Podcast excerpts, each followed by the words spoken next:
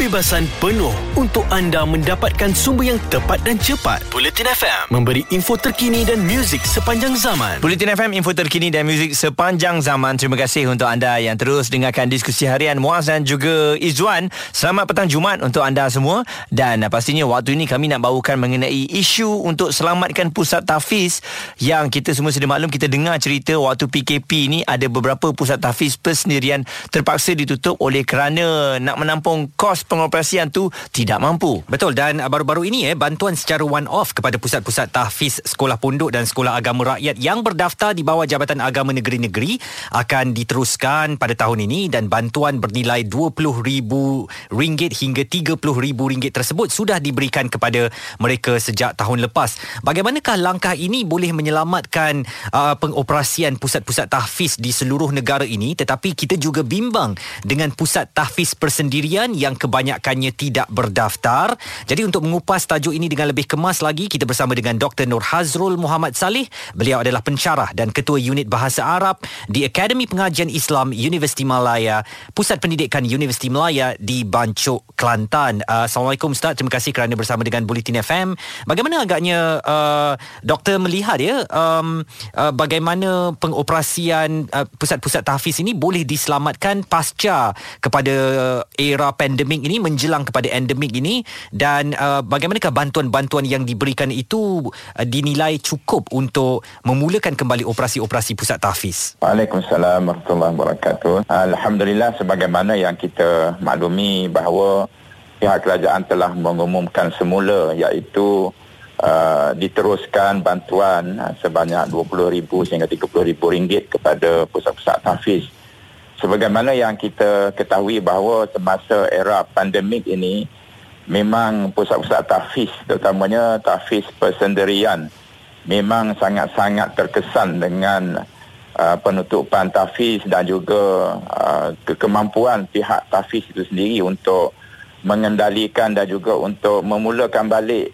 uh, program ataupun operasi pusat-pusat tahfiz ini saya rasakan uh, sememangnya pihak kerajaan mesti tampil untuk membantu. Sebab kalau kita perhatikan kebanyakan pusat-pusat tahfiz ini terdiri daripada pusat-pusat tahfiz yang di uh, sponsor ataupun peruntukan yang dapat daripada orang-orang persendirian. Mm-hmm. uh, dan juga semata-mata bergantung kepada yuran daripada pelajar yang mana pelajar-pelajar tahfiz pun kita maklum juga tidak kesemuanya mereka berada ataupun daripada kumpulan yang ibu bapa yang berada. Mm-hmm. Jadi pada masa ini memang uh, kerana kesan kepada ibu bapa mereka, maka mereka untuk menanggung uh, pembiayaan mereka di pusat-pusat tahfiz ini sangat-sangat uh, beratlah bagi saya. Saya melihat beberapa pusat tahfiz yang kita pun maklum daripada uh, makluman-makluman ataupun daripada berita dan sebagainya yang ada yang dah ditutup hmm. dan ada yang sedang nazak. Jadi pada masa ini kita sangat bersyukurlah kalau pihak kerajaan meneruskan kembali bantuan kepada pusat-pusat tahfiz ini. Dan bagaimana pula doktor melihat ya dari segi pusat tahfiz persendirian ini untuk bertukar di bawah uh, kerajaan? Apa agaknya kesukaran yang doktor lihat menyebabkan uh, mereka ni agak lambat ataupun mengambil masa untuk menukar status tersebut? Uh, sebenarnya bagi saya lah saya berpandangan sejak daripada awal uh, saya pun kebetulan ter, terlibat juga dengan pusat tahfiz ini. Hmm. Apa yang perkara pertama saya tekankan ialah pusat-pusat tahfiz ini mesti berdaftar. Itu yang pertama sekali. Hmm. Mesti berdaftar.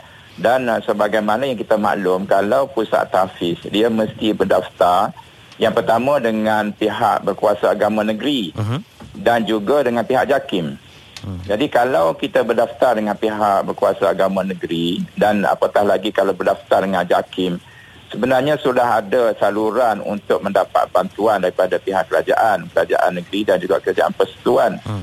Jadi saya rasa yang paling penting sekali adalah kena berdaftar dan uh, langkah-langkah ini saya yakin uh, pihak-pihak Mahat Tafiz, Mahat Tafiz yang tertentu sudah mengambil usaha untuk mendaftar cuma kadang-kadang kemampuan mereka itu terhad. Hmm. Jadi proses itu mungkin memakan masa ataupun dari segi prosedur yang mereka kadang-kadang tu mereka pun tak pasti. Tapi sekarang ini dengan adanya persatuan-persatuan Mahat Tafi saya yakin perkara ini dapat diselesaikan dan sudah banyak saya saya yakin sudah banyak pusat-pusat tahfiz yang dah berdaftar pun dengan pihak kerajaan. Hmm. Dan bagaimana agaknya doktor melihat eh langkah yang boleh diambil eh apabila dilaporkan hampir 140 pusat tahfiz seluruh negara gulung ya. tikar uh, juga ya. lebih 10,000 atau 50% pelajar dikhawatiri tercicir apa lagi langkah yang perlu diperhalusi kerajaan untuk mengatasi masalah ini? Uh, saya yakin pihak kerajaan uh, melalui uh, Menteri Agama saya yakin mereka juga ada pendekatan yang tersendiri dan juga pihak Mahat Tafiz bersama dengan persatuan-persatuan Mahat Tafiz juga sekarang ini sedang memikirkan macam mana pendekatan yang mereka kena ambil. Ha, sebagai contoh kalau di Kelantan ini ataupun uh, saya sebenarnya bersama dengan uh, Mahat Tafiz Raudah di Kelantan ini uh-huh. yang mana kita guna pendekatan yang pertama mesti bersama dengan ibu bapa. Hmm. Kalau pusat tahfiz yang persendirian ini dia tak tak boleh kita nak tinggalkan ibu bapa. Maknanya walaupun pusat tahfiz itu dibiayai oleh pihak yang tertentu tetapi pihak ibu bapa itu mesti memainkan peranan yang sangat penting. Maknanya jatuh bangun satu-satu pusat tahfiz itu mesti didokong bersama oleh para ibu bapa. So sekarang ni saya contohnya kalau kita di uh, pusat tahfiz ini uh, kita cuba untuk gembelingkan tenaga dengan ibu bapa. Contohnya kalau kita mencari ataupun kita mengenal pasti uh, sumber-sumber untuk membantu itu kita gunakan seluruh ibu bapa yang terlibat. Uh-huh. Maknanya mereka yang ada anak-anak di tafiz kita kita uh, cadangkan kepada mereka untuk mereka juga mencari sumber untuk membantu tafiz. Uh-huh. Alhamdulillah setakat ini memang banyaklah sumber-sumber terutamanya daripada zakat eh. Uh-huh.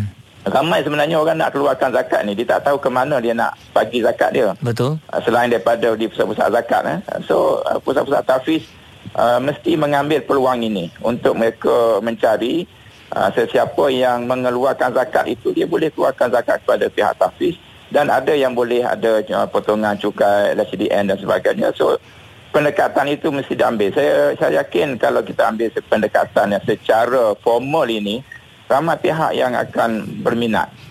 Daripada kita meminta tanpa apa-apa yang seolah macam ada win-win lah ha, yang Betul. pihak penderma pun dia ada peluang untuk dia apa ni me, me, mengurangkan uh, jumlah uh, cukai dan sebagainya dan pihak kita pun dapat sumbangan daripada zakat mereka. Mm-mm.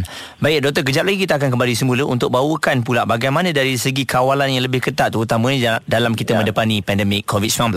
Terus bersama kami ya, Bulletin FM info terkini dan muzik sepanjang zaman. Jelas dan terperinci supaya anda tidak ketinggalan Bulletin FM info terkini dan muzik sepanjang zaman. Terima kasih kepada anda terus dengarkan kami Bulletin FM, info terkini dan muzik sepanjang zaman. Kita sedang bercakap tentang wajarkah pembukaan dan pengoperasian pusat tahfiz dikawal dengan lebih ketat, terutama sekali pusat tahfiz persendirian. Ini kerana laporan terkini yang menyatakan hampir 140 pusat tahfiz seluruh negara bakal gulung tikar atau tidak mampu lagi beroperasi akibat uh, tidak mampu menampung kos pengurusan kesan pandemik COVID-19 yang yang menular sejak setahun lalu. Kita masih lagi bersama dengan Dr. Nur Hazrul Muhammad Saleh, pensyarah dan ketua Unit Bahasa Arab Akademi Pengajian Islam Universiti Melaya, Pusat Pendidikan Universiti Melaya Bacok Kelantan. Jadi doktor, bagaimana pula dari segi kita nak kawal ya uh, dengan lebih ketat mengenai penularan COVID-19 ini sebab yang kita paling risau adalah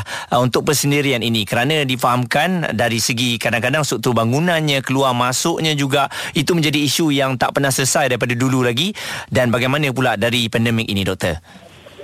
Ya, terima kasih. Uh, sebenarnya isu mengenai keselamatan ini adalah sentiasa menjadi isu utama. Terutamanya kami di pihak pusat tahfiz ini sebenarnya antara perkara yang perlu diberi perhatian.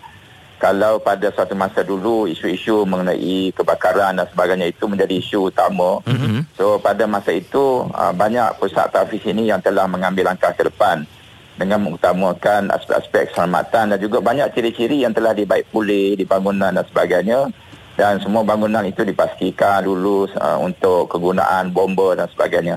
Untuk kita menghadapi pandemik ini juga uh, walaupun kita sekarang ini mungkin dalam masa terdekat ini di, akan, akan dibenarkan untuk beroperasi maka isu-isu keselamatan ini perlu di, uh, dipertingkatkan dan juga perlu menjadi keutamaan terutamanya dari segi saringan pelajar-pelajar yang akan masuk mesti pastikan bahawa pelajar-pelajar itu adalah pelajar-pelajar yang semuanya selamat ataupun negatif COVID uh-huh. dan juga se- sentiasa mengambil langkah-langkah keselamatan semasa berada di dalam tahfiz itu sendiri pun sebab kelas tahfiz ini biasanya berbeza dengan kelas-kelas di sekolah yang biasa mm-hmm.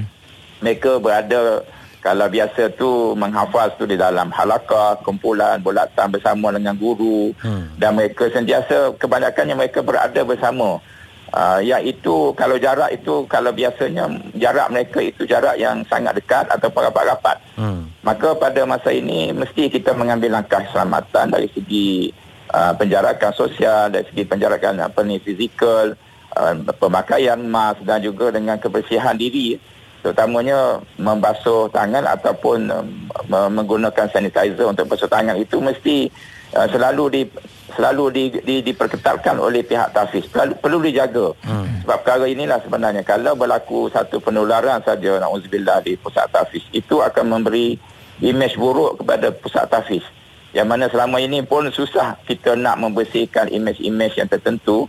So sekarang ini rasanya saya mencadangkanlah supaya pusat-pusat tahfiz ini memberikan satu imej yang terbaik hmm. maknanya uh, supaya di akhir nanti tidak ada perkara-perkara yang terlibat ini ataupun penularan itu berlaku di Tafiz. Ha, hmm. kita mohon supaya kita jaga betul-betul supaya tidak ada kes yang berlaku di Tafiz. Tidak ada kluster Tafiz ni nanti. Itu yang kita harapkan daripada pusat Tafiz dan saya yakin pusat-pusat Tafiz sekarang ini memang uh, excited sangat. Mereka memang teruja sangat untuk buka balik dan mereka juga saya yakin mereka telah bersedia untuk membuka balik pusat Tafiz ini dan menerima para pelajar insyaAllah. Doktor, uh, rasa teruja ya. itu juga dikongsi oleh ramai ibu bapa yang sekarang uh, ramai ya. yang memilih untuk menghantar ya. anak-anak mereka ke pusat pengajian tahfiz. Bagaimana agaknya seruan yang mungkin doktor mahu lakukan kepada mereka yang uh, menjalankan operasi pusat tahfiz ini untuk kalau boleh mendaftar dan kita nak ya. keyakinan daripada masyarakat supaya ya. operasi kita tidak dipersoalkan dan ya, ya. apabila didaftarkan itu ibu bapa mungkin kurang ada kesangsian sedikit kalau nak mengeluarkan Betul. duit untuk ya. uh, membiayai uh, pusat operasi dan sebagainya kan? Ya. apa agaknya seruan doktor? Saya bagi uh, pihak tahfiz jugalah sebenarnya. Sebab saya pun pernah terlibat sebab saya sedang terlibat juga dengan tahfiz uh-huh. saya menyeru supaya rakan-rakan uh, kita di pusat-pusat tahfiz yang pertama sekali mana-mana yang sedang berusaha untuk mendaftarkan itu cepatkan urusan pendaftaran. Uh, kerana apabila kita berdaftar secara formal itu adalah itu memberi satu imej yang baik kepada kita operasi kita juga operasi yang formal dan uh-huh. juga rasmi. Hmm. Uh, semua pihak tak boleh uh, lagi sanksi kepada operasi kita. Yang kedua apabila kita menyediakan pendidikan di tahfiz, kita mes- mesti menyediakan pendidikan yang sama dengan arus perdana. Hmm. Maknanya sebelum ini kemungkinan ada pihak tahfiz yang hanya semata-mata tahfiz Al-Quran sahaja uh-huh. tapi sekarang ini kita mesti menyediakan juga keperluan untuk pelajar itu uh-huh. apabila mereka ini selesai tahfiz ataupun mereka bergraduasi daripada pusat tahfiz seimbang Contohnya duniawi dan ukhrawi eh duniawi dan ukhrawi paling tidak perlu menyediakan SPM paling uh-huh. tidak uh-huh. maknanya peringkat uh, 5 tahun mereka berada di tahfiz bila dengan uh, umur yang cukup dan sebagainya kelayakan cukup mereka itu layak untuk ambil SPM dan mereka layak untuk masuk pada pusat pendidikan tinggi juga. Hmm. Sama dengan arus perdana. Ya, itu akan memberi satu imej dan juga keyakinan kepada para ibu bapa insyaAllah. Sebab ibu bapa sekarang ni mereka nak yang tahfiz itu juga seorang yang profesional. Betul. Profesional maknanya mereka juga layak untuk mereka mencuburi apa sahaja bidang yang lain selain daripada tahfiz. Betul. Dan itu memberi kelebihan kepada mereka yang ada anak-anak mereka di tahfiz. InsyaAllah.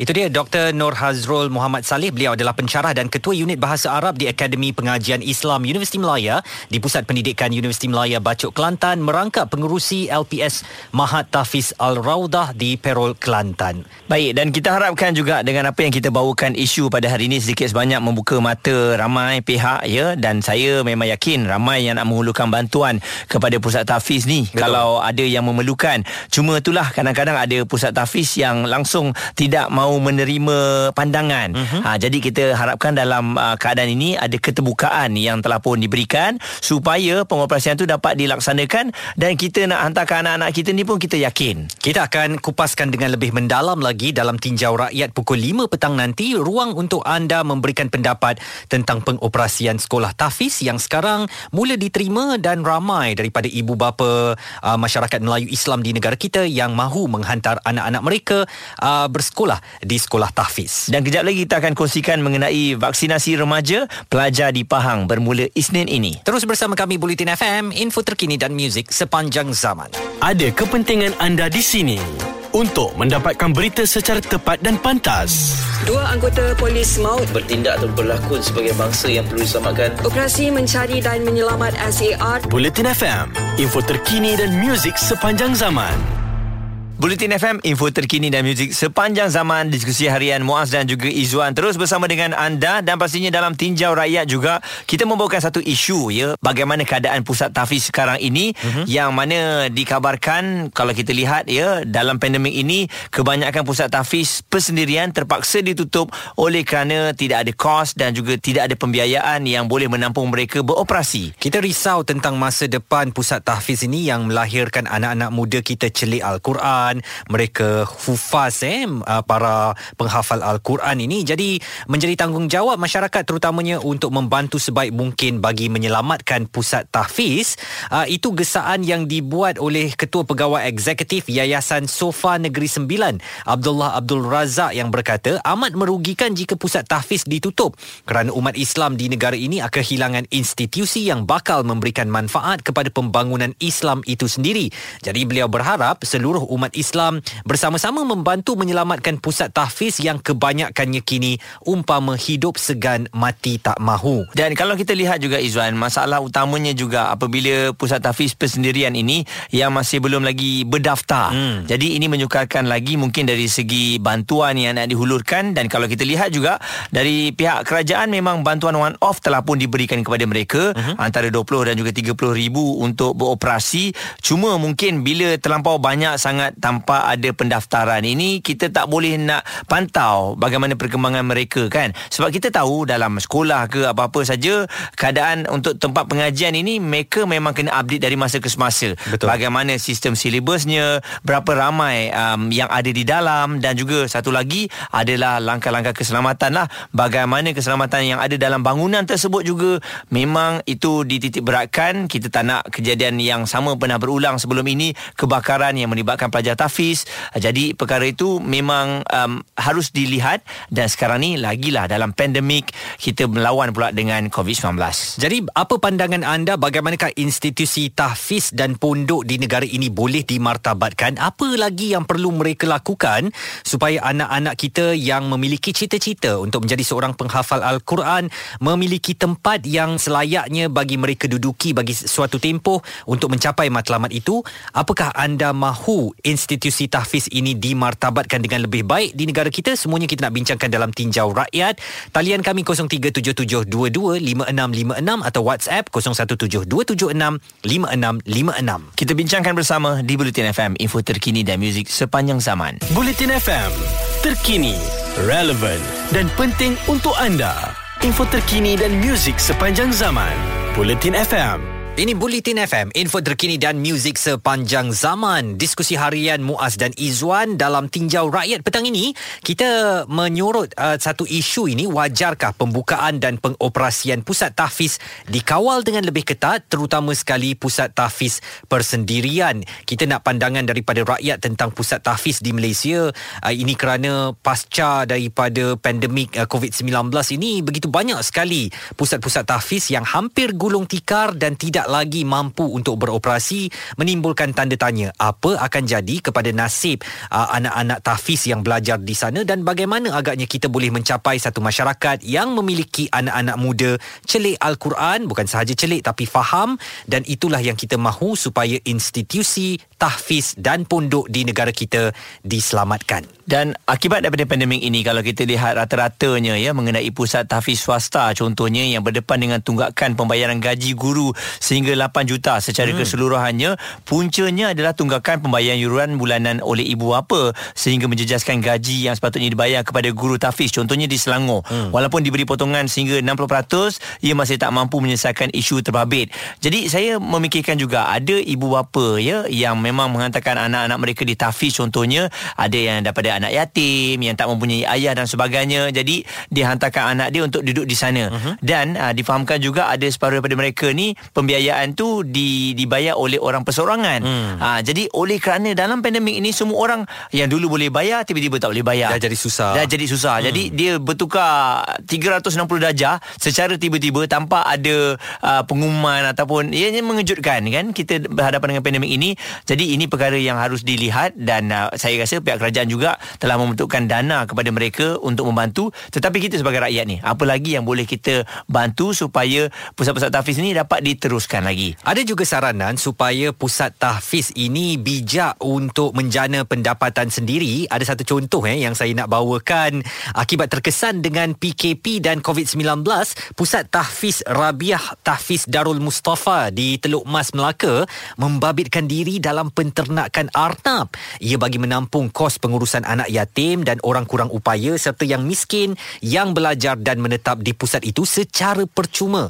Pengasas pusat itu Haslam Abdul Salam Al-Hafiz berkata, sebelum COVID-19 ini, dia dan pelajar di situ menerima jemputan untuk program berselawat, marhaban, berzanji dan menyampaikan ceramah tetapi akibat COVID-19 semua itu terhenti dan dana yang diperolehi menerusi aktiviti sebelum itu eh digunakan untuk mengurus pusat berkenaan sepenuh masa yang dihuni 30 pelajar uh, yang kurang berkemampuan.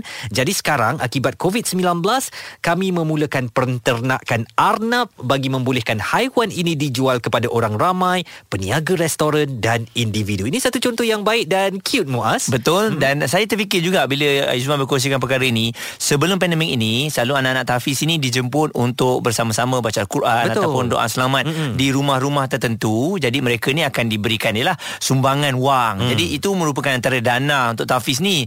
Kita mungkin terlepas pandang rasanya Izzuan apabila pandemik ini ialah kita tak dapat bawa mereka ke rumah kita.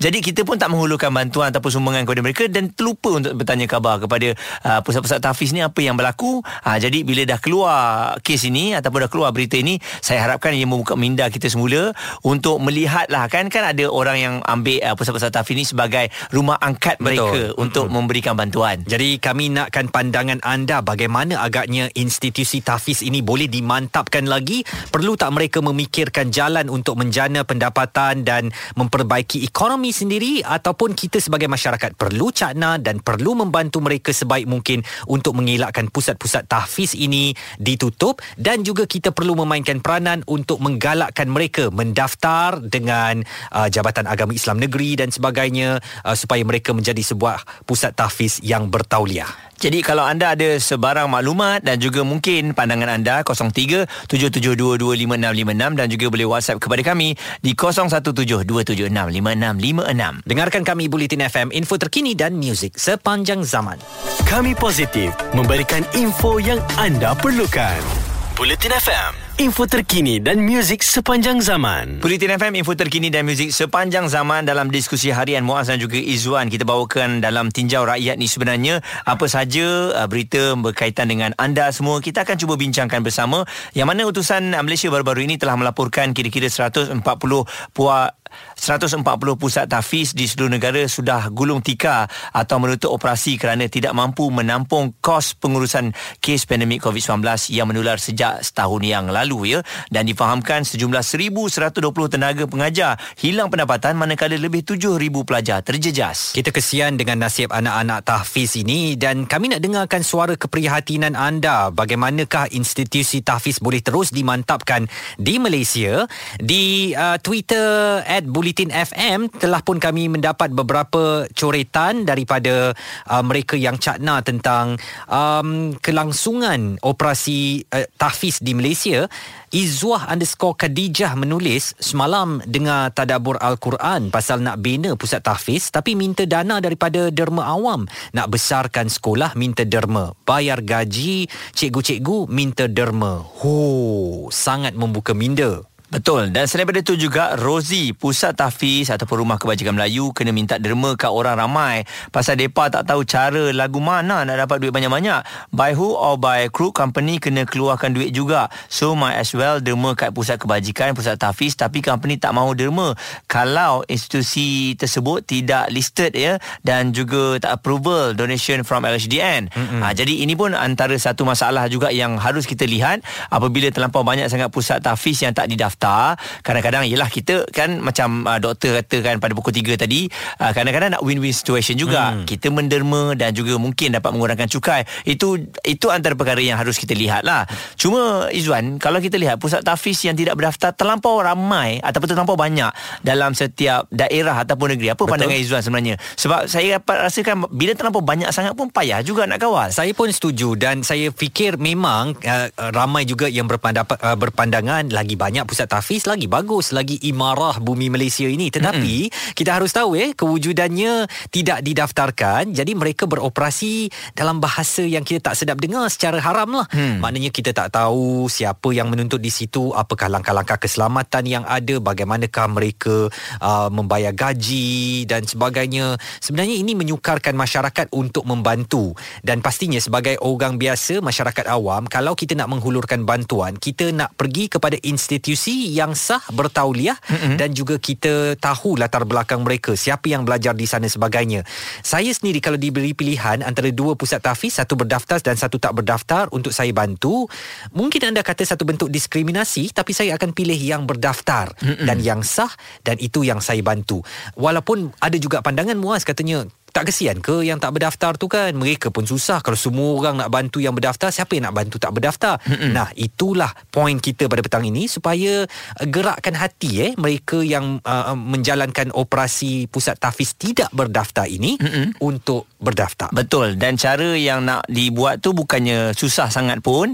Cuma mungkinlah dari segi uh, keselamatan bangunan tu memang dititik beratkan. Mm. dan juga dari sistem pembelajaran juga kita tak nak ada anasi-anasi yang lain takut nanti pembelajarannya berbeza daripada ajaran agama yang sepatutnya dibawa. Betul. Ha, jadi perkara-perkara itu juga akan merisaukan kita dan perkara ini saya yakin rakyat Malaysia ni kalau sebut mengenai pusat tahfiz nak minta derma ataupun nak minta bantuan memang mudah sangatlah kita nak hulurkan duit. Kita tak lokek eh. Betul. Dan kita akan hulurkan bantuan uh, kerana ini juga uh, satu bentuk sedekah jariah di atas mm-hmm. jalan Islam. Kami nak tahu pandangan anda. Talian kami 0377225656 WhatsApp 017276 5656. Bulletin FM, info terkini dan muzik sepanjang zaman. Analisis. Hanya kerana memiliki 150 kg daging lembu yang disembelih tanpa kebenaran. Kemas kini. Sistem e-tanah yang dilaksanakan secara kerjasama awam swasta PPP. Dan pendapat. Ini bukan perkara yang boleh diambil enteng. Inilah Bulletin FM.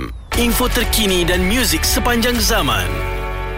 Ini Bulletin FM, info terkini dan muzik sepanjang zaman. Diskusi harian Muaz dan Izwan dalam Tinjau Rakyat petang ini. Kita bercakap tentang uh, pengoperasian pusat tahfiz di Malaysia. Memang sangat dekat di hati kita Muaz. Uh, uh, uh, pusat tahfiz ini, kita mahu anak-anak yang nak mendekati Al-Quran ini diberikan pendidikan bukan saja tentang ukhrawi tetapi juga pendidikan duniawi supaya mereka dapat dibekalkan dengan dua ilmu ini apabila telah dewasa nanti. Isu ini kita bawakan oleh kerana ada uh, pusat tahfiz yang tidak dapat beroperasi oleh kerana pandemik ini terpaksa dihentikan dan sebagainya. Dan satu lagi isu adalah mengenai pusat tahfiz pusat tahfiz yang tidak berdaftar menyukarkan lagi ya khususnya pihak kerajaan untuk memberikan bantuan dan uh, orang perseorangan juga ya apabila melihat uh, kebanyakan pusat tahfiz yang tak ada yang tak didaftarkan ini menyukarkan untuk kita tahu bagaimana dari segi pergerakan dan juga bagaimana dari segi pembelajaran di sana. Jadi uh, bagaimana pusat tahfiz ini boleh dimartabatkan lagi institusinya? Kita ada Bob.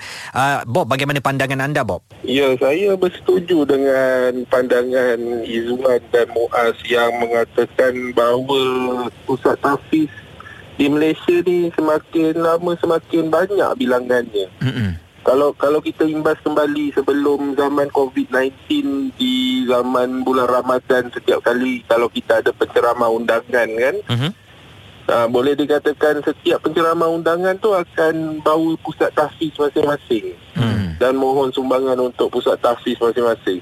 Kenapa kita tak boleh ambil contoh macam di Indonesia? Saya saya ada terbaca mengenai suatu dipanggil macam satu pondok Mhm. yang satu Pesantren. kompleks yang ah ya dia dia dipanggil pondok lah Mhm. dan dan kompleks pondok tu sangat besar menghimpunkan pelajar-pelajar tahfiz dari seluruh Indonesia di satu tempat Hmm.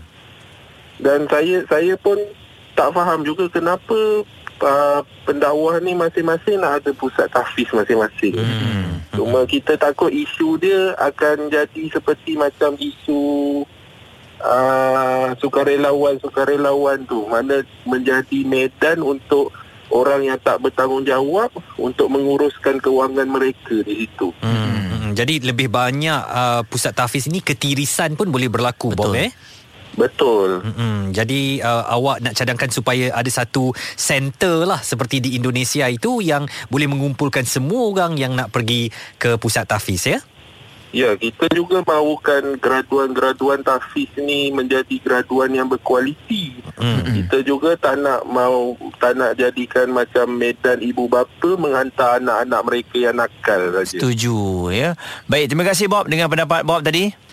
Jadi saya pernah dengar juga isu yang Bob bangkitkan ni menghantar anak-anak yang nakal ke tahfiz untuk diuruskan oleh pusat tahfiz bagi mereka baik. Supaya jadi baik. Jadi saya rasa ini adalah uh, lari daripada tanggungjawab sebenar ibu bapa. Ya kita tahu uh, mungkin oleh kerana terlampau nakal sangat dah habis inisiatif dah. Uh-huh. Dah habis cara dah. Jadi nak tak nak hantar kat sana dengan harapan supaya jadi baik. Tapi kalau kita berikan uh, tanggungjawab tu kepada orang lain walaupun kita sendiri pun tak boleh bawa, apa kan akan jadi pada anak-anak tu? Rasa macam dibuang begitu saja. Betul dan kita tak mahu sebenarnya konsep ini bermaharaja lela dalam masyarakat kita. Anak tu anugerah Allah untuk kita. Jangan sebab kesalahan kita tak dapat besarkan dia sehingga dia jadi nakal ataupun di luar kawalan kita, kita lepaskan tanggungjawab itu kepada pusat tahfiz kononnya hmm. dengan dia nanti siang malam baca Quran akan jadi baik. Oh, salah konsep tu sebenarnya ya. Betul. Kerana kita tak boleh lepas tangan begitu dan uh, ini sebenarnya melibatkan emosi anak-anak itu sendiri kalau dia nak berubah ada cara lain juga yang boleh uh, mengarahkan beliau untuk berubah Okey, kita ada yang menghantarkan WhatsApp Salmiza Sulaiman. Masalah tahfiz di negara ini sangat kompleks untuk dibincangkan. Apatah lagi berkenaan dengan kos pembiayaan dan juga pengurusan. Pihak berwajib, JAKIM, KPM perlu mengeluarkan garis panduan dan penguatkuasaan yang berkesan supaya penguatkuasaan sama seperti sekolah kebangsaan yang lain. Sebab sekarang ni penguatkuasaan di bawah negeri. Ini semua mendedahkan mereka kepada penyelewengan dan bagi saya personally lah eh pandemik ini adalah ujian uh, litmus untuk sesebuah tahfiz untuk terus beroperasi. Itu WhatsApp yang kami terima dan di uh, Twitter Cik Kubi menulis kalau pusat tahfiz didaftarkan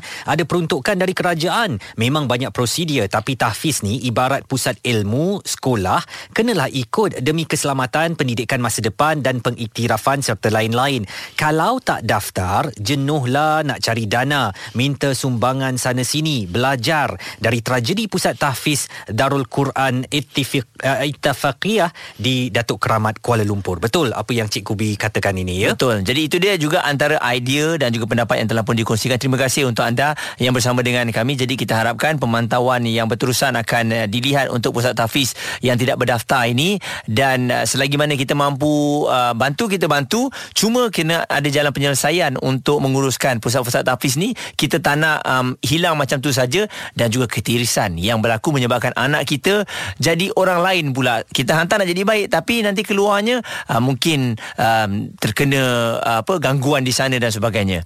Terima kasih kepada anda yang dah pun menghantarkan reaksi untuk topik petang ini dan terus dengarkan kami Bulletin FM, info terkini dan muzik sepanjang zaman.